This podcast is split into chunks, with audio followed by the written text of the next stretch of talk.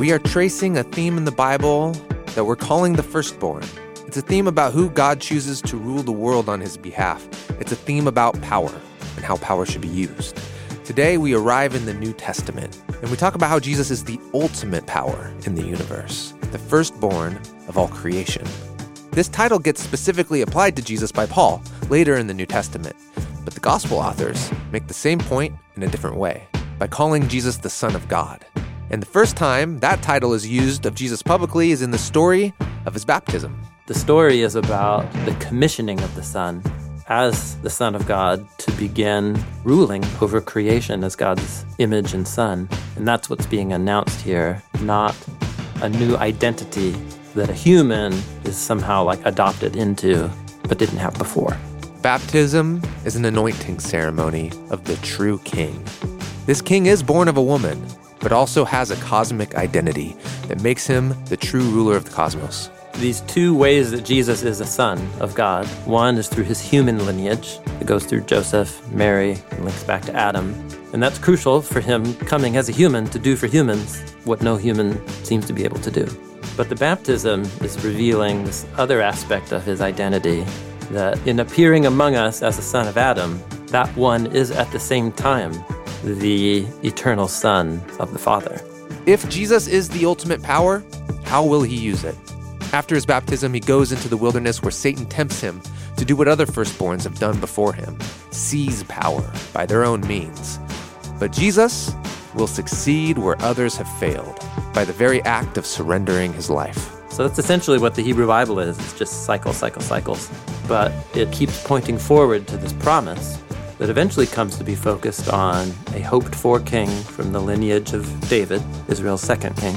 And that one is going to be the lowest of the lowest of the low, that God will elevate to the highest of the highest of the high by giving their life in the place of others and for their sins.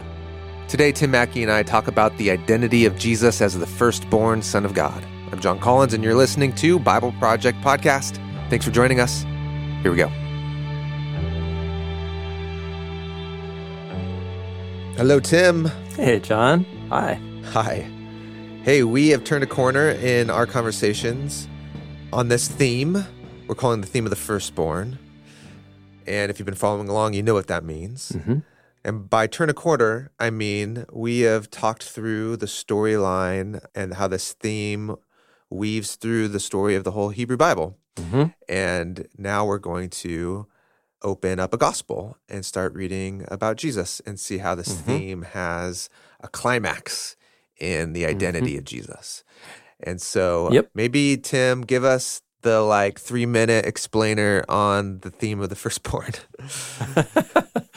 well, on page one of the story of the Bible, God appoints a human image bearing representative to embody the divine rule and presence and power and creativity in the world, to take responsibility for it in partnership with God. That is the image of God. But that image is subverted and deceived and lured into disobeying the word and wisdom of God and is exiled into the land of dust and death. And so, what begins as a pattern of God choosing someone from the next generation and elevating them to have a chance at, uh, I don't know wh- why a baseball metaphor is coming to my mind right now because I don't really watch baseball, but a chance at the plate, as it were, a chance to go up to bat.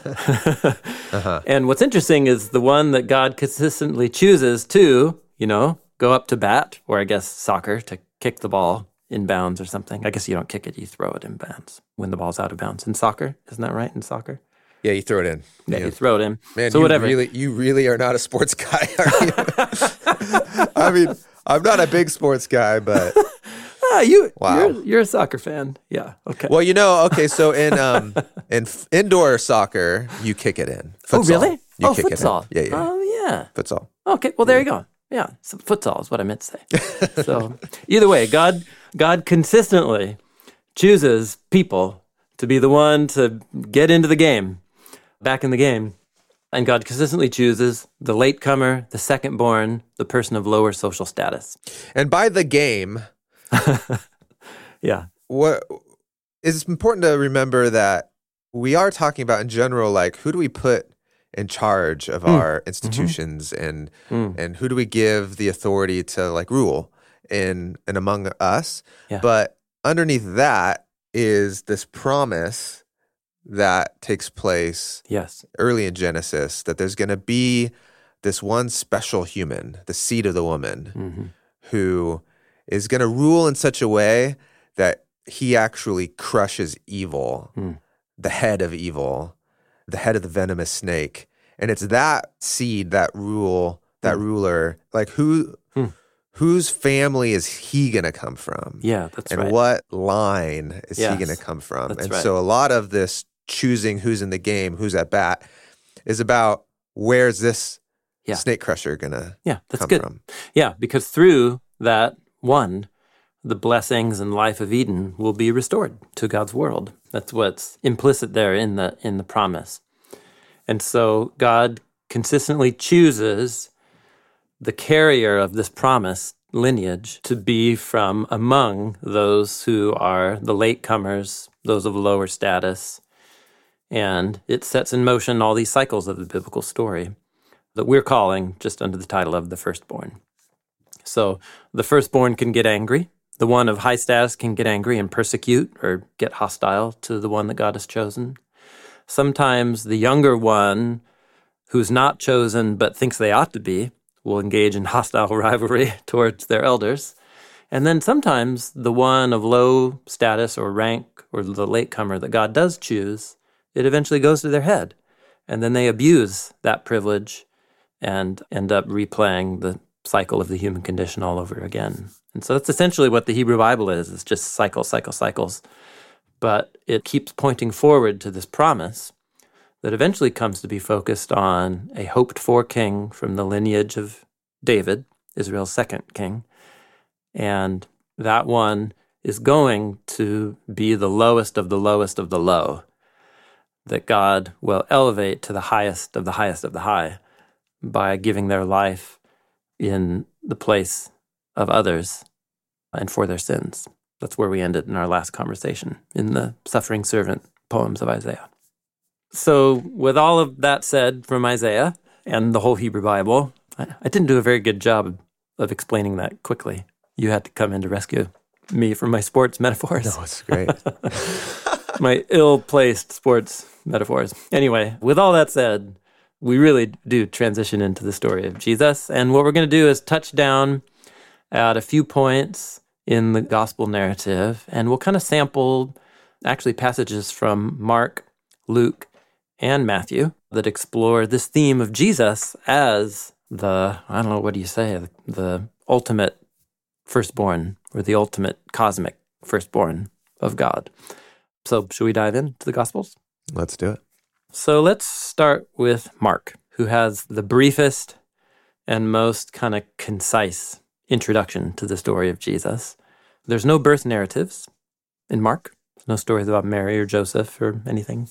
It just begins with a long, well, actually, what it begins with is the words, the beginning. The beginning of the good news about Jesus, Messiah. And then, depending on your translation, it's the phrase, the Son of God. So let's real quick compare. Hmm. Actually, almost all of our modern translations have the Son of God. And that's because there's good manuscript support for it. However, there are a few manuscripts that are significant witnesses, textual witnesses to the early text of the gospel um, that don't have the phrase Son of God. It just reads the beginning of the good news about Jesus Messiah. Christ meaning Messiah. Jesus. Jesus Christ. Messiah. That's right. And the Christ means Messiah. Mhm. So whether or not the phrase Son of God appears in the earliest version of Mark, it doesn't make a huge difference to the point we're trying to raise here. But the point is that, that Jesus' identity as the ultimate firstborn of God, and we actually won't explore, well, yeah, we'll begin to explore what that means. Like the Gospels are exploring what it means to say a thing like that. And then we'll explore it a lot more in um, the next episode when we get to Paul and Hebrews. Okay. But Mark begins out of the gate with that line. So, in other words, it tells you about the identity of Jesus. It makes a claim. The first statement of Mark is a claim about the identity of Jesus. That he's the Messiah. That he's the Messiah and the Son of God. So the rest of the story is essentially going to be about unfolding that claim in narrative through a sequence of narratives. And it's mostly going to be about how people slowly come to the realization of Jesus' identity. Richard Hays, a New Testament scholar, I remember his treatment of Mark that I came across a long time ago, is he said Mark is like the opposite of like a mystery story where hmm. the identity, like a, in like a whodunit. Oh man, I'm reading this great like children's mystery story to my boys. It's about stolen treasure. All these people are in a castle and a blizzard. Mm-hmm. And then this, like the castle treasure is stolen, and the whole story is about this little teddy bear that, um, because all the characters are talking like stuffed animals, but uh, is trying to figure out who's the one who took the treasure, and it's so fun, man. A good who done it, you know, is so fun mm-hmm. to take in. So Mark is the opposite of that because you're being told who the main character is and who they really are in the first sentence. Yeah. And it creates this dramatic irony because the story is really going to be about how everybody else does or does not come to a realization mm. of who you know this character to be. Hmm. So it begins with a quotation from Isaiah and Malachi that introduces John the Baptist. And then John the Baptist is doing his thing in the wilderness. It's a renewal movement, taking Israel back to the Jordan River, dunking them in the river as a way of identifying and preparing Israel for God to show up, like Isaiah and Malachi promised. And what we're going to consider is the baptism of Jesus. Okay. This is key key story, which we've read many times over the years, but just want to look at it from this angle with this theme in mind.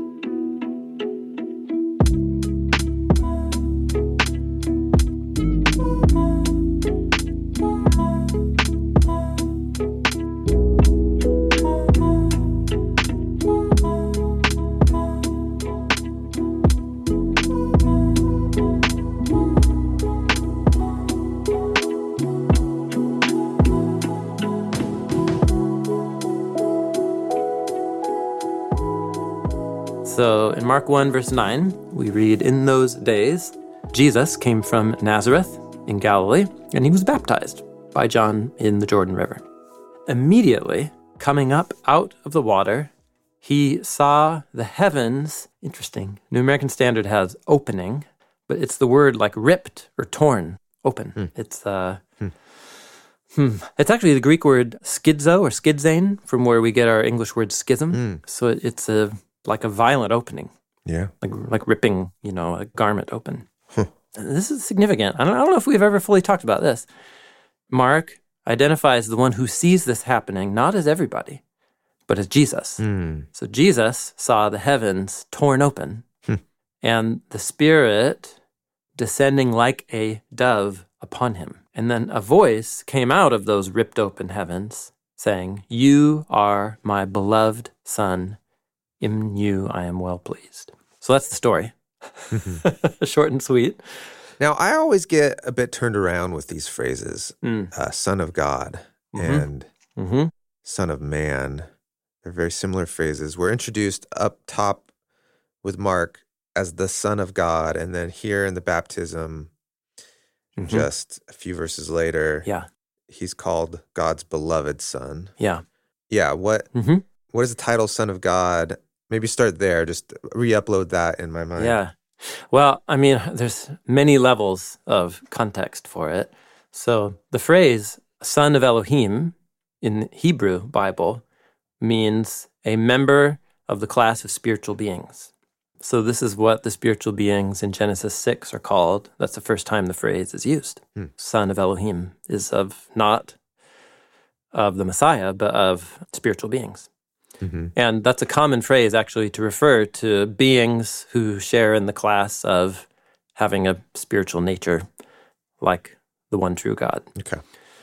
So the B'nai Elohim is used in the Psalm, Psalm 29, Psalm 82, Psalm 89 to refer to spiritual beings. But in the story of the Hebrew Bible, God appoints certain human representatives to be his son, and specifically David and the line of kings from David in 2 Samuel chapter 7 and then in Psalm 2 which supplies the language for God's quote right here God appoints a Messiah, a king who's from the line of David, who is one day going to rule over the nations and bring God's heavenly rule to earth.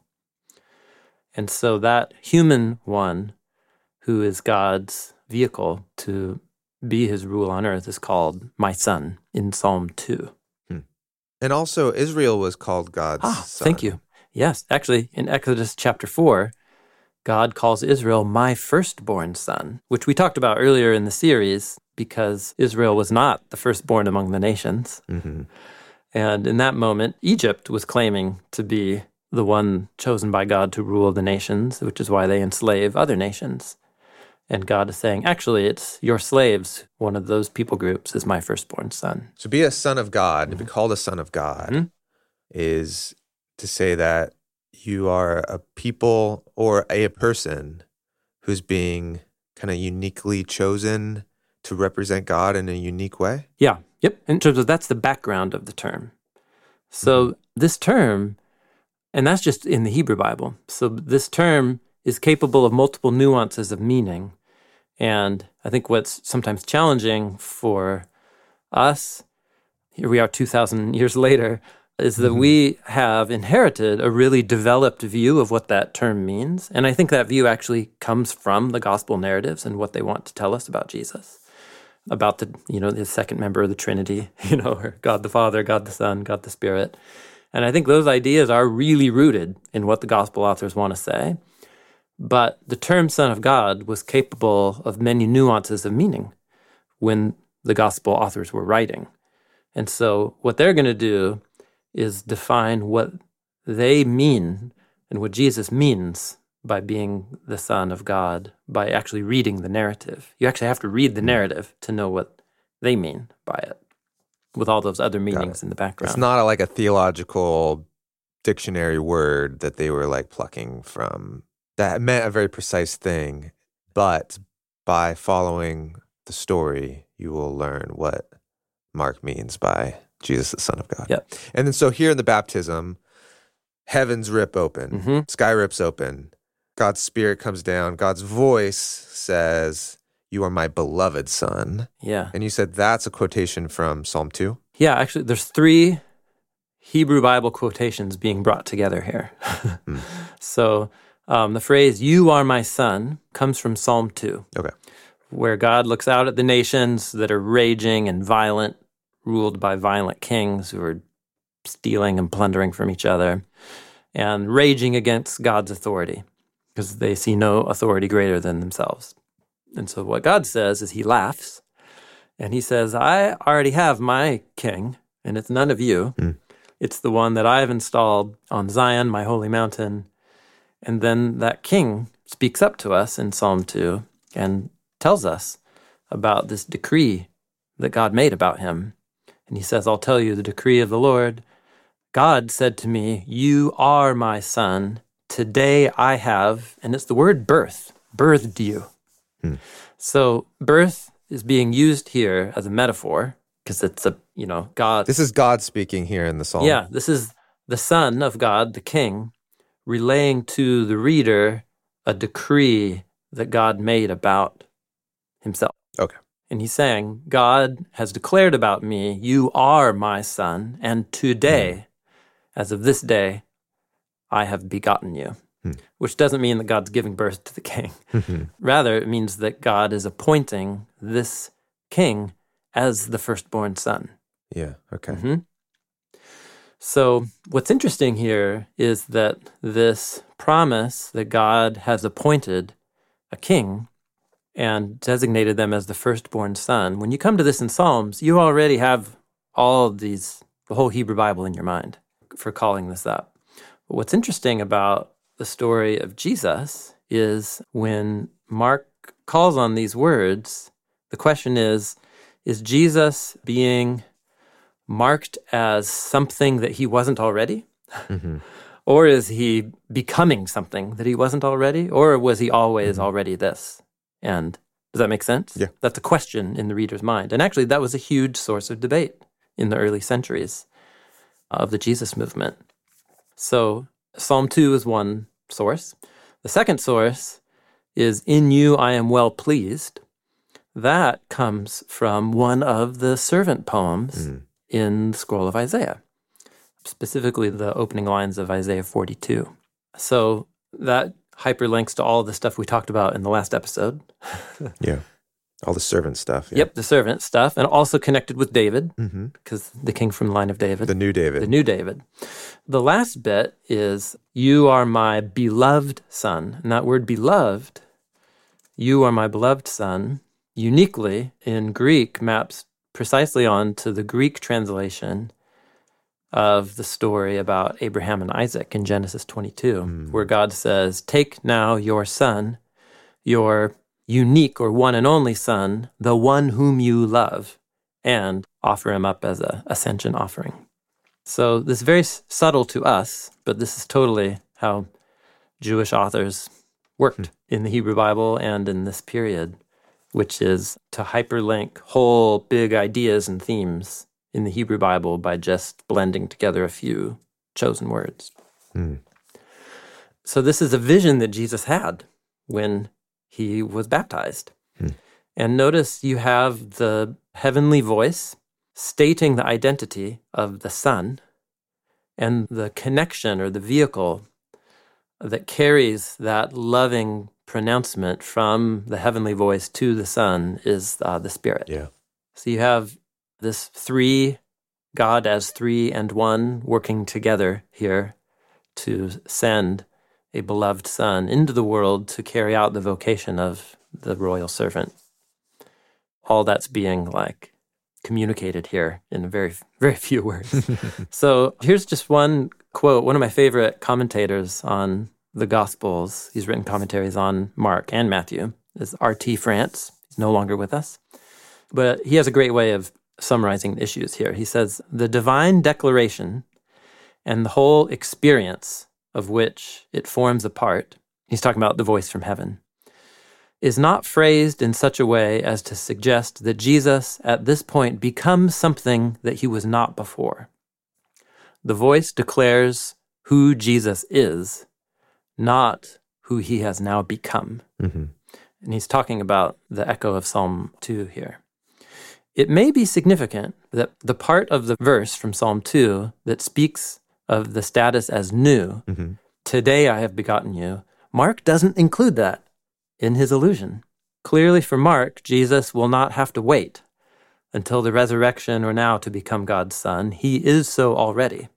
And there's no hint, even at his baptism, that this is some new factor. What is new here is the launching into the public exercise of a role for which he, as the Son of God, is now prepared. Yeah. And that's an important clarification because, in other words, Jesus is arriving on the scene, and what happens, the next word after the divine voice is immediately the Spirit compelled him out into the wilderness.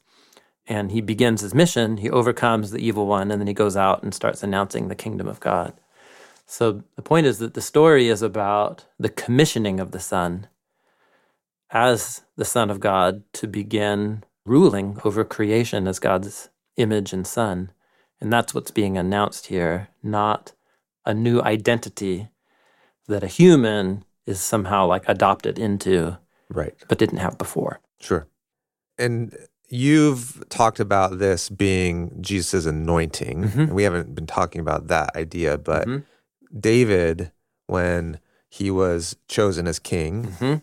Samuel had his like oil of anointing Yeah. that we talked about. Yeah, totally. Go take your oil Yeah. or your horn, fill it with oil. Mhm. And then he pours it on David when God says, That's your guy, Yep. Yep. David. And then he anoints David with the oil. Mhm. And that's the moment then saying, David's reign has begun. Yes. Yeah. And so you've said this baptism scene of Jesus, he's not being anointed with oil. Mhm. And this is a rabbit hole, I suppose, but this is like his anointing. Mhm. from heaven with the Spirit. Yeah. Yeah, right. I mean, in the story with David, the Spirit comes down and anoints him as well, Mhm. like the Spirit does to Jesus. Yes. And so this is the idea of not. So just to say, like, Mm. this story is more about the commissioning and the acknowledgement of Jesus as the anointed one Mhm. versus Yeah. like making him, giving him that status. Yeah, exactly. And actually, the rest of the Gospel of Mark is going to be designed to keep revealing that. So there's two more scenes where there is some heavenly phenomenon that appears and people look up, and then there's some declaration made about Jesus' identity. And all of them reveal not something that Jesus is becoming, but it's like the unveiling of who he really is and who he has always been. Hmm. And what's new is that he's on the scene to like be the image of God and to crush the snake. And like that's what's being announced here. Yeah.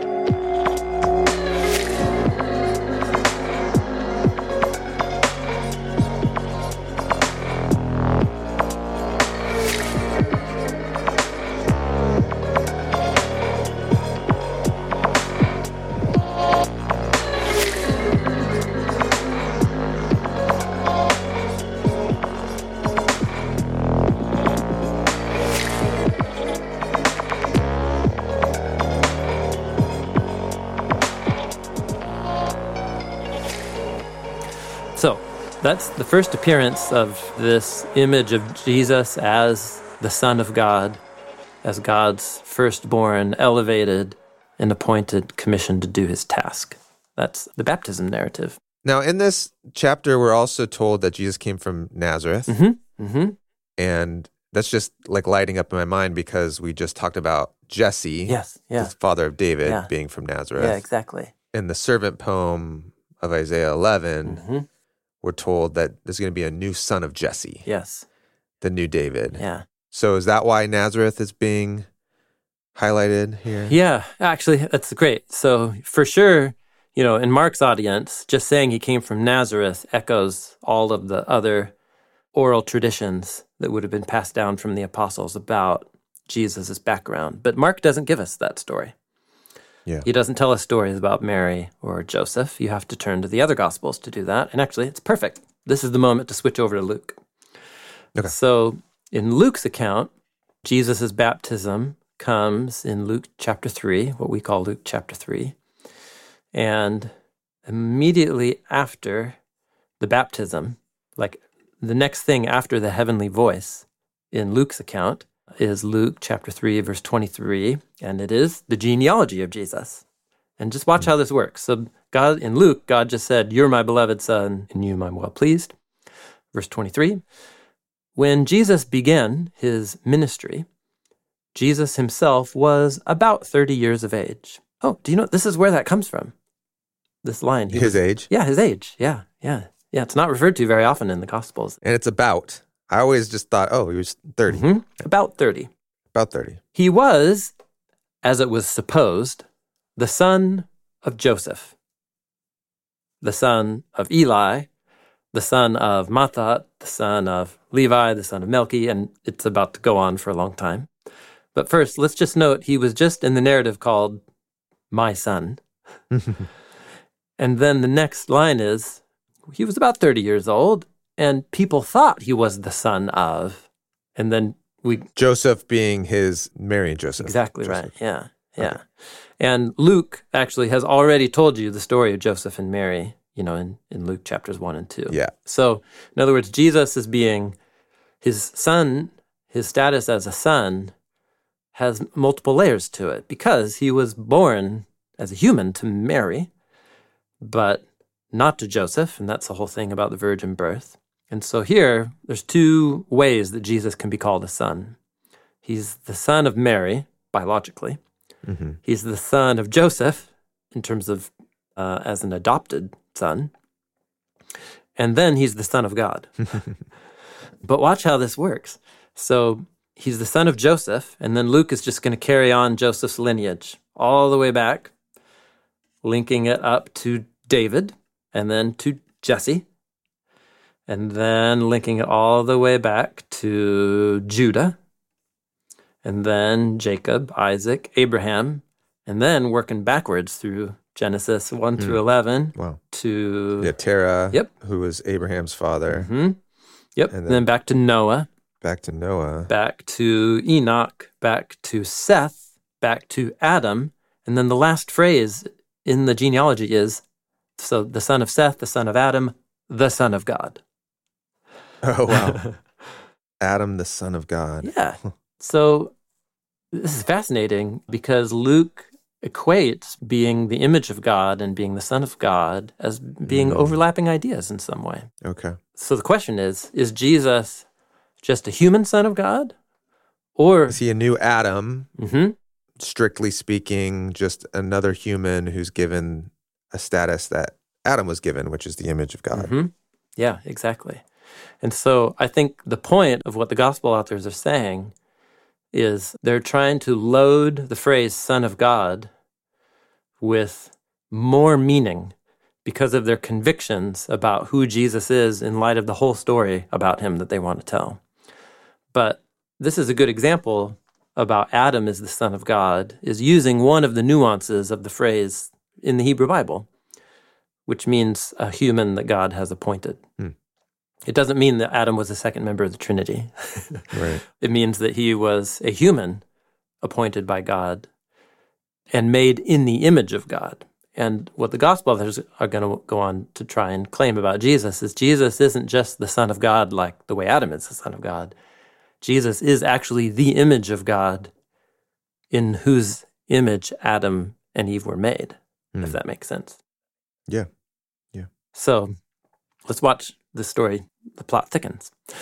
Chapter Luke 4. Jesus, full of the Holy Spirit, returned from the Jordan River and was led around by the Spirit in the wilderness. So the Spirit that came on him at the river is like with him now, empowering him. For 40 days to be tested by the slanderer. so it's the word devil in our translations, but let's just remember the devil. the uh, Diab- Ha Diabolos. It is not a name, it's a title that means somebody who slanders or tries to bring someone's reputation into disrepute. And he was tested by the slanderer. Jesus, like Moses, ate nothing for those 40 days and 40 nights, and he was hungry when they were over. Yep. Then the slanderer said to him, You know, if you really are the Son of God. So we're back to that. Hmm. Yeah? Yeah. What are we supposed to be imagining he's meaning here? Yeah, exactly. Well, one way to think of it is if you are, An image of God like Adam Yeah. was meant to be, yeah, that all of humanity is meant to be. hmm then I have an idea. Let's come up with a food test. a test of food. Yeah? And you're like, oh my Yeah. gosh, I'm in the opposite of a garden. I'm in the wilderness, Mm. but it's like I'm in the garden with the snake and the humans with a test of food. And that food will determine or somehow tell the truth about this son of God's allegiance to his father. Hmm. Which is what the test of the food of the tree of the knowledge of good and bad Exactly. is too. It's exactly right. Yeah. okay. So this Yeah. is Luke's way of casting Jesus's sorry, back to my bad sports metaphors, but now it's Jesus stepping up to the plate, as it were, as the Son of God. Yeah. And as we're going to see, like he overcomes the test and the tester three times over. So what Jesus says is listen, food doesn't actually determine the life of our world. It's the word of God that is our true life. So he says humans don't live on bread alone. Yeah, which is a quotation Mm. from Deuteronomy. yeah. referring to another moment in the wilderness where God was providing Yep. food. Mhm. And so that's all hyperlinked to the same idea. For Israel, his firstborn son. yeah, yeah. But if the quotation continues, don't live on bread alone, but by every word. That's right. And so the idea is just like Adam and Eve at the tree of wisdom, of no, you know, the fruit that will make them wise. Yes. It's like, are they going to take the fruit or are they going to rely on God's word? Which was, don't take the fruit, but I guess underneath that is the assumption that God will give me wisdom. Yeah. And God will give me life. from the tree of life, Mm. right? Sustenance. I don't need that sustenance. I've got sustenance. Yeah, totally. There's food that you think will give you life that actually, in the long run, won't. But God's Mm. word, if you hear it and do it, that will give you true life. Yeah. And that's what's at stake in the Garden of Eden. And that's what's at stake right here with this Son of God. Jesus cuts to the core of it. Yeah, yeah. And that's just the first test. Here's the, the second test. The slanderer led the Son of God up, and you're like, up where? and showed him all the kingdoms of the world in a flash of time, in a moment of time. It's kind of like a dream state. Oh, totally. This is another. I mean, dude, he's like starving in the wilderness, you know? no, and actually, so I'm making light of that, but this is actually really key to Jesus' experience is he mm. is participating in a long tradition in Judaism of focused times of prayer where you achieve a higher or rather deeper level of consciousness and like an altered state of consciousness, in this case through fasting. Yeah. Yeah, because your mind's going to be doing weird stuff having not been Yeah. had any food Yeah. for 40 days. Or you uh, really flip that over. The idea is that somehow through depriving ourselves of constantly meeting our own needs, we achieve a clearer state of mind as to the true reality. and that it's when our stomachs are full, that's when we're in a weird state of mind. you know what I mean? yeah, we're in a numbed, hmm more like not aware of the marvels around us and of the connections of things. And we're just kind of, Mm-hmm. Yeah. numb to it. We're full and we're happy. Yeah. And we're Fasting is about getting clarity about reality. interesting. Yeah. Oh, yeah. So he can see clearly, and he's shown that the slanderer says, Listen, I'll give you all of this territory and its honor, its glory. So we're talking here about rule and authority, Yeah. which is what the theme of the firstborn is all about. Yeah.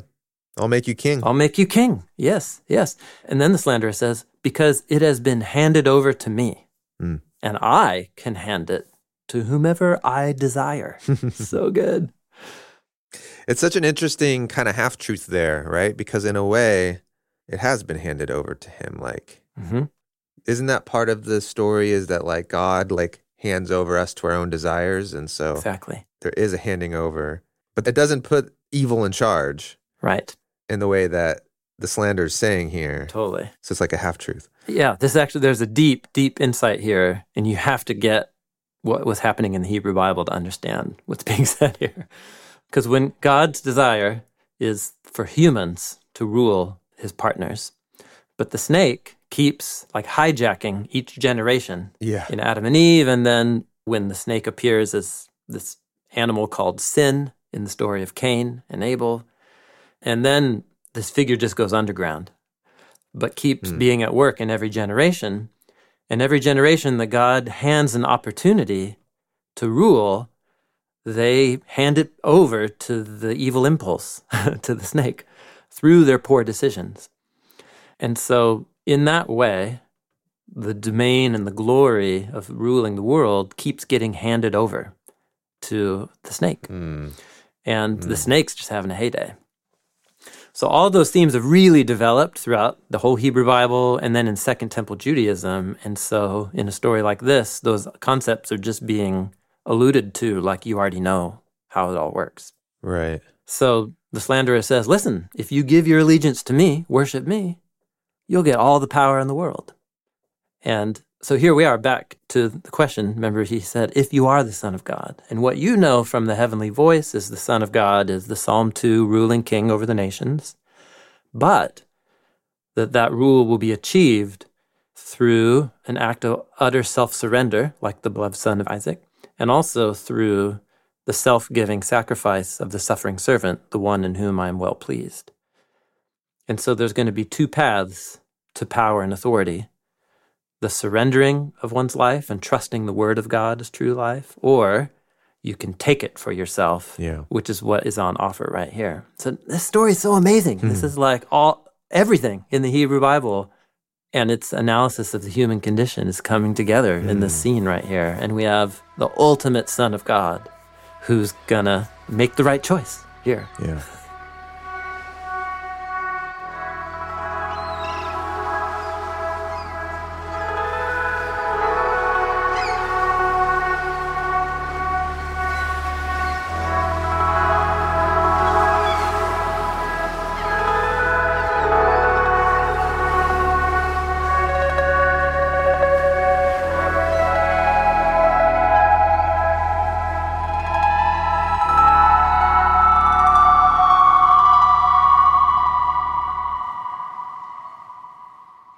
So there's one more test, but I, this would take too long. It's the test where he puts him on top of the tabernacle Yes. and says, "Jump, and you'll be safe." That's right. Yeah. Yeah. So force your father's hand to save you, essentially. yeah. Show your glory now. Exactly. Yeah. In a spectacle that will make it clear beyond a shadow of a doubt to everybody that you are the Son of God. And Jesus says, um, Listen, I'm not in the business of putting my Father to the test. He will vindicate me in the eyes of the nations in his own time. I'm not going to make him do it on my time. So when the devil finished his testing, he left him until the right time. and that right time is going to be uh, in the garden. The next time he's tested in the garden, which is It's the it's the villain in the cartoon. You got me this time, but I'll be back. that's exactly right. I'll be back. That's right. Now, is there? This is a random side note. Why three is three important? I just we don't talk a lot about three. Mm. Oh, the, oh, the tests. Three tests. Oh, absolutely. This is all about the third day ah, the third day. and the three days. Three days in the belly of the whale. Yep. Three days in the tomb. Okay. Yep. Israel goes three days into the wilderness and they don't have water, and then they test God. God tests them. Oh, interesting. So, okay. yeah, three days or cycles of three are often associated with this motif in the kind of the theme and melody of the Hebrew Bible, which is another person up to have the chance to rule. Mm, And it's usually there's some pattern of three at work in their testing story. cool. Gideon's three tests in Judges. He has three tests, huh? hmm Yeah. So, yeah. Anyhow, Oh, okay. That's ringing a bell. So this is wonderful. This is all taking longer than I thought it would, and that's great. but notice, okay, so verse 14 Jesus returned to Galilee in the power of the Spirit. Yeah. News about him spread through the district. He began teaching in their synagogues and. Hopefully, he got a meal first. yeah, totally. Yeah. yeah, totally. Then he went back to Nazareth, where he was brought up. And he goes into the synagogue on the, the Sabbath, and lo and behold, the scroll of Isaiah was being read as the portion that day. And so he opens the scroll and opens it to Isaiah 61. And he reads the words of Isaiah 61, which is one of these servant poems in Isaiah, saying, The Spirit of the Lord is on me, because he has anointed me to preach good news to the poor, to proclaim mm-hmm. release to the captives, recovery of sight to the blind, to set free those who are oppressed, to proclaim the favorable year of the Lord. So it's so rad. It's like he actually is the ultimate firstborn. He's passed the test. And now, what does he do with his power? Right? What does he do Yeah. with this opportunity for Im- Okay, hold on though. Yeah. He's the ultimate firstborn. Mm, He's called God's son, his beloved son. yeah, yeah. He's the son of God. And in the Hebrew Bible, when God chooses someone to empower them, hmm the narratives generally almost always end with failure, Yeah, like a testing and a failure. yeah, yeah, yeah. So here's Jesus. He is the Son of God, and not just the way that a human is the image of God, but hmm he is the image of God, which humans image. Yes. And actually, let me clarify. So, in Luke putting the genealogy and saying he was the son of Joseph, so it was supposed. right. And that's the lineage that he takes all the way down to Adam, right. the son of God. But the baptism, that's about God saying, Look, you are my beloved son. Yeah. In, in other words, his human sonship from Joseph is important, crucially important. Yes. But that's not what the baptism is about. The baptism, His human, yeah, his human, like Joseph lineage connects him to the servant Mhm. as being from Yeah. Jesse. And then and being connects- from Adam, and then being from Adam. Yeah. a new Adam. hmm Yeah. and that's important. Like he's a, new human. David, new Adam. He's a new human, Yes. new David, new Adam. However, he's more than just that. And the baptism is about how he actually is the revelation of God's own self. And God is presented as being Father, Son, and Spirit working in concert to do what no sons of Adam and Eve have ever been able to do. So here we have the chosen son. And in all the narratives before we've gone through, the chosen son was unexpected choice. Mhm. And here, that's also in the subtext. Mhm. He's this unexpected, you know, small town Totally. guy. Yeah. Born to a, I mean, born to an unwed mother, a teenager. Yeah. And she's definitely in lower social status than the other people in the story around her, like a priest, you know, Zechariah. Mhm. But that's the one God has chosen. But then in another sense, like his identity is told to us right off the bat, Mhm. which is like, no, this is this isn't like God choosing the lesser son Yes, exactly. and yeah. inverting power. This is Yeah. The guy. Like this is Yeah. the son of God. Like Yeah. so he is the true firstborn. Yeah. And we'll get into that more because I know Paul used that language, but Yeah. So these two ways that Jesus is a son of God one is through his human lineage that goes through Joseph, Mary, and links back to Adam. And that's crucial for him coming as a human to do for humans what no human seems to be able to do. But the baptism is revealing this other aspect of his identity that in appearing among us as a son of Adam, that one is at the same time the eternal son of the Father. which Mark doesn't come out and say with that kind of language, but hmm Not eternal. And exactly. And that's where you just have to read the story to see the claim being you got to read the story, you've got to read the apostles' teachings. Yep, yep. You've got to put all Yeah. that.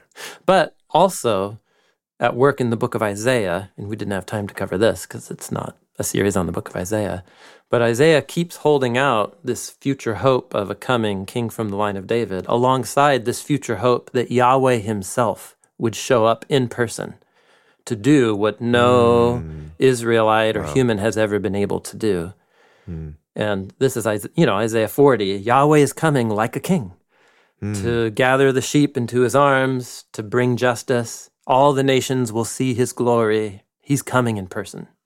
And the gospel narratives take the promise of the king and the promise of Yahweh coming and are putting Jesus in both of those slots Yeah. as the divine one and the human one together. And that's what they mean when they talk about Jesus as the Son of God, revealed like in the baptism story. Yeah. Okay, and so then here passes the test, Mhm. Cruises in. There's a tabernacle time going on. They're reading yes. or synagogue or whatever it Mhm, is. mhm. They're reading the scroll of Isaiah. He takes the scroll. He reads from this passage Yeah. about the servant. About the servant of Isaiah. Yep. he says, "This is me." hmm But the specific passage he wants you to know, like what, and I love what you said. What's he going to do with his Power. status? Yes. Yeah. What is he going to do with his power? hmm And it's to release captives, Yep. to heal, to rescue the oppressed. Yeah. In other words, in all the cycles of this firstborn theme, God elevates somebody who's not actually the firstborn. but here's Jesus on the scene, and he really is like the ultimate Son of God. Yeah. And he passes the test. And then what he does with his authority and power is to, what do you say, de elevate himself? Or no, actually, it's rather to raise up others alongside him. And who does he raise up? Those at the bottom of their social circles. So, what God has been doing in the story of raising up those of low status and the younger and the second born and the latecomer, now Jesus is going to do with his authority and power as the firstborn. He's going to do what Yahweh has been doing throughout the whole Hebrew Bible. That's really cool. Mhm. Yeah, because I think I was trying to make the observation maybe in our last conversation about how there's two like streams that come out of this theme. And one is that the mode that God likes to use to empower people. And it's this upside down, unexpected, underdog kind of thing. And it's elevating the weak, it's elevating the oppressed. Mhm. And we're seeing that on cycle. And that's part of the firstborn theme. Mhm. The other thing in the firstborn theme, though, is that no matter who's given power, humans are just corrupt and we can't figure it out. And so we need a new human, a new Adam, a new David. And so now these two themes have come to a climax. And here's the new Adam, the new David, who is the son. He is the image of the eternal God and hmm. made human.